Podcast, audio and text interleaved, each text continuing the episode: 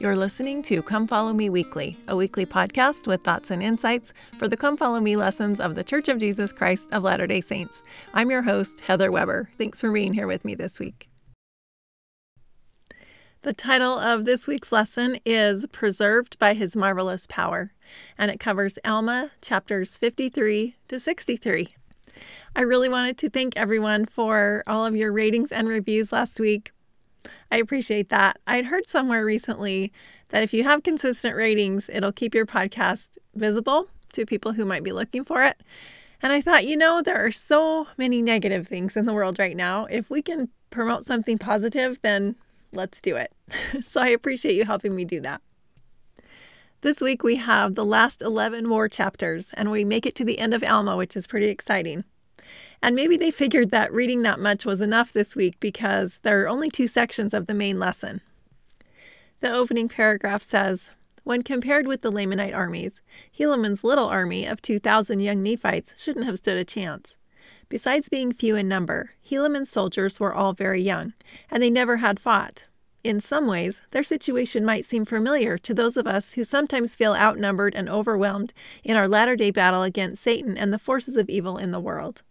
But the army of Helaman had some advantages over the Lamanites that had nothing to do with numbers or military skill. They chose Helaman, a prophet, to lead them. They had been taught by their mothers that if they did not doubt, God would deliver them, and they had exceeding faith in that which they had been taught. As a result, they were protected by the miraculous power of God. Even though they were all wounded in battle, there was not one soul of them who did perish. So when life inflicts spiritual wounds on each of us, we can take courage. The message of Helaman's army is that there is a just God, and whosoever does not doubt will be preserved by his marvelous power. The first section of the lesson talks about how when we have faith, we will be blessed by God's marvelous power. And it says this Miraculous stories like the victories of Helaman's young warriors may be hard to relate to because they seem so improbable. But one reason such stories are in the scriptures is to show us that when we have faith, God can work miracles in our lives. And one thing I've come to realize studying the Book of Mormon this year that I never realized so clearly before is that the Book of Mormon is full of extreme examples of the types of things that happen in our lives all the time. There are small miracles that happen all the time in our lives if we just look for them. Last month, my daughter was trying to figure out where she was going to live in the fall. And she had an unexpected opportunity come up for her to move into a new apartment with a friend of hers. But first, she needed to sell her current apartment that she hasn't even been living in because of COVID. So she prayed about what she should do, and she felt like if this new apartment was where she was supposed to be, then things would all work out. So one day, she listed her apartment for sale online. She drove four hours down to Provo, ended up selling her current apartment within about five minutes of being there. She packed up all of her things by herself and drove four hours back home the same day.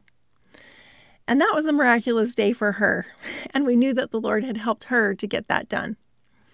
And as I look back over this year, as hard as it's been, I can think of several examples like that where things have just worked out the way that they were supposed to, even though at the time maybe we couldn't see how. And I tell my adult kids all the time, and I tell myself if you do what's right and you ask the Lord for help, you will end up exactly where you're supposed to be. And I fully believe that. This section of the lesson is all about the story of Helaman's 2,000 stripling warriors. The people of Ammon, or the anti Nephi Lehis, who had buried their weapons of war, were feeling pretty bad about the fact that the Nephites were having to fight so hard to defend everyone, including them, and that they weren't helping because they'd made an oath not to fight. And they became so concerned about this that they were about to break their oath and start fighting again.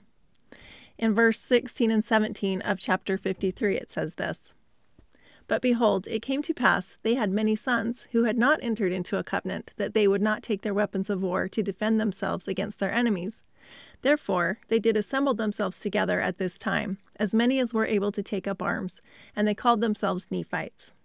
And they entered into a covenant to fight for the liberty of the Nephites, yea, to protect the land unto the laying down of their lives. Yea, even they covenanted that they never would give up their liberty, but they would fight in all cases to protect the Nephites and themselves from bondage.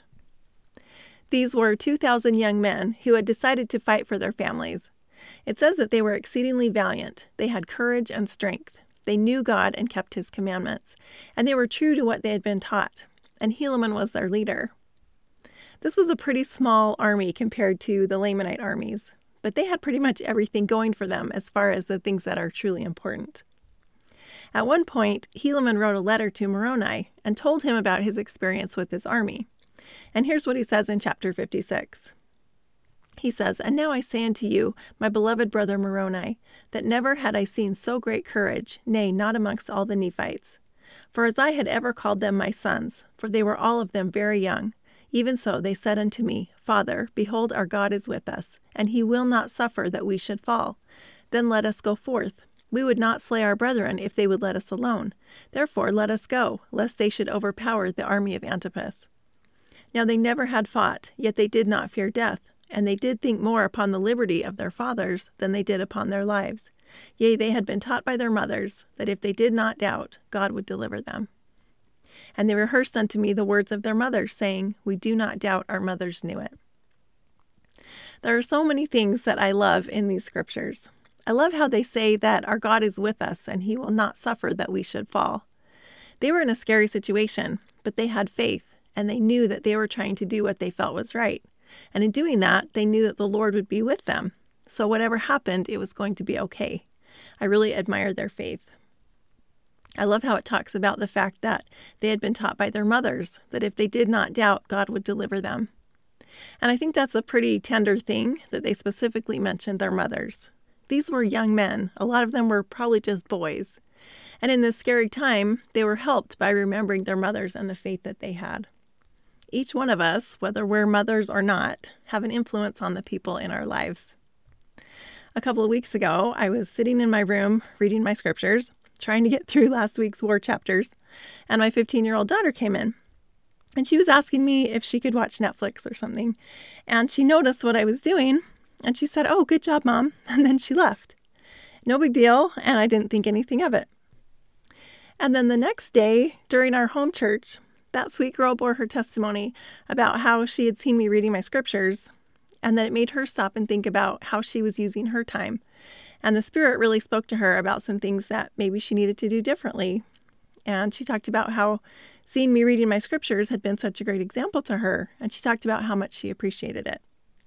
And I had no idea that what I happened to be doing had had such an impact on her. And my point in sharing that story is that the people around us see what we do, and it has an effect on them whether we realize it or not. And that experience for me has really made me take notice of how I act and speak in my home about hard situations and about how I conduct myself. The Nephite army of Antipas was battling with the Lamanites, and things were not going well. Antipas himself had been killed, and his army was worn out. The Lamanites were in the process of attacking them when Helaman and his young army came up behind them. When the army of Antipas saw this, they got a second wind, and all of the Nephite army started to take over the Lamanites. In verses 55 and 56 of chapter 56, it says, And now it came to pass that when they had surrendered themselves up unto us, behold, I numbered those young men who had fought with me, fearing lest there were many of them slain. But behold, to my great joy, there had not one soul of them fallen to the earth.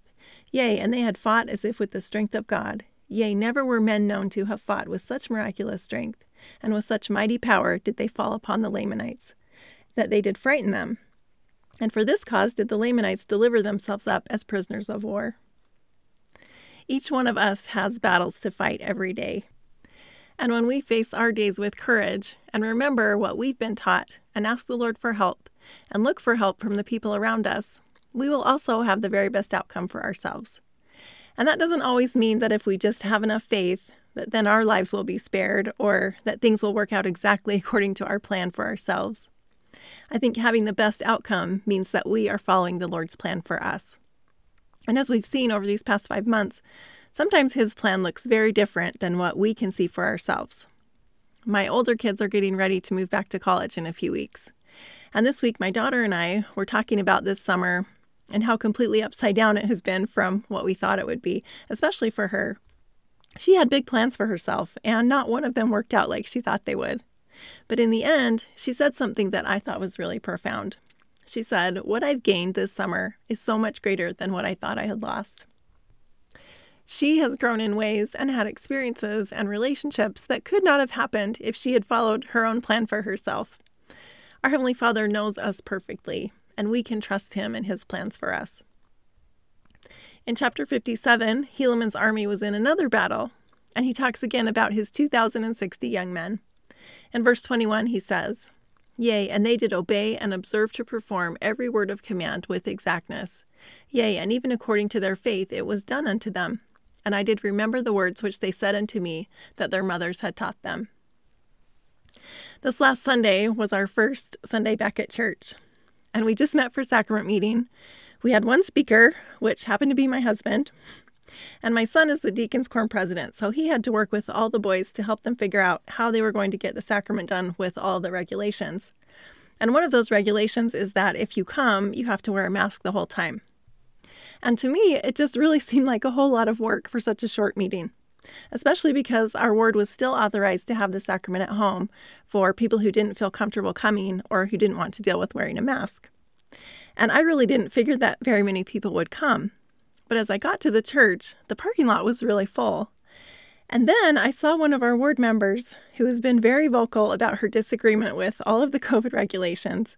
And she's been very vocal about being against wearing a mask. And I thought, oh no, what's she going to do? And there she was, putting on her mask as she walked into the building. She was putting her own personal views aside to do what she was asked to do and to follow it with exactness. And that had a huge impact on me. I know that we are blessed when we try our best to do what we're asked to do.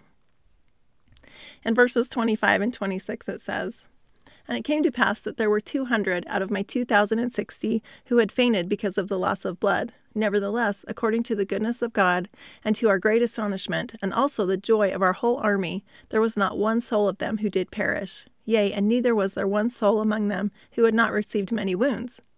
And now their preservation was astonishing to our whole army, yea, that they should be spared, while there was a thousand of our brethren who were slain. And we do justly ascribe it to the miraculous power of God, because of their exceeding faith in that which they had been taught to believe, that there was a just God, and whosoever did not doubt that they should be preserved by his marvelous power. The last section of the lesson talks about how we can choose to think the best of others and not be offended. In chapter 58, Helaman writes a letter to Moroni telling him about some of the battles that they were having and also some of the struggles that they had had in getting enough food and support. So in chapter 59, Moroni writes a letter to the chief judge Pahoran asking for him to send support to Helaman's army so that they could defend the people of Nephihah. And Moroni assumed that they would be getting some help. But that didn't happen. No one came to help, and the city of Nephihah was overtaken, and many people died. And this made Moroni very angry.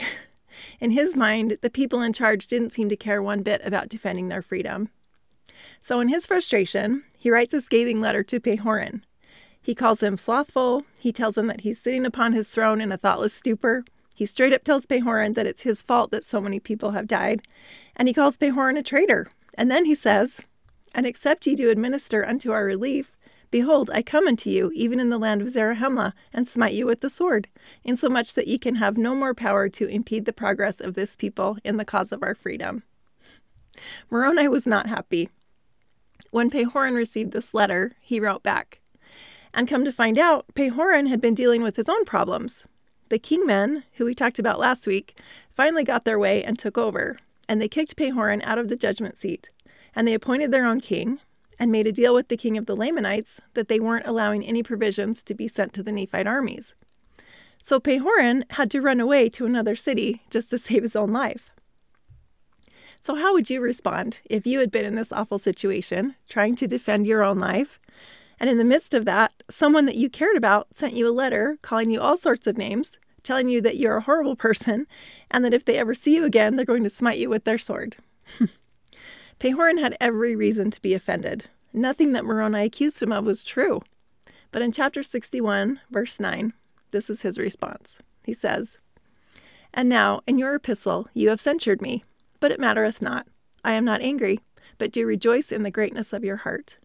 I, Pahoran, do not seek for power, save only to retain my judgment seat, that I may preserve the rights and the liberty of my people. My soul standeth fast in that liberty in the which God hath made us free. Pahoran chose to focus on who Moroni was instead of what he said. He calls Moroni his beloved brother, and he makes a plan to try and get them both out of their bad situations. And I think there's a lot we can learn from this little exchange. First of all, in looking at all of Moroni's assumptions about Pahoran, sometimes we need to check ourselves before we wreck ourselves. sometimes it's better to give people the benefit of the doubt instead of letting our anger or pride get the better of us and automatically assuming the worst of people or of situations. Sometimes we just need to take a step back and try to look at things objectively, or maybe try and see things from the other person's point of view. Pahoran is an awesome example of humility. Instead of focusing on and becoming offended by all of Moroni's accusations, he chose to appreciate his passion for his cause. Instead of writing a scathing letter back telling Moroni how wrong he was, he just let that all go and he focused on the problems that they were both facing and how to fix them. And because of Pahoran's humility and Christ like attitude, he and Moroni ended up joining forces, and in the end, they defeated the Lamanites, and Pahoran was restored to his judgment seat.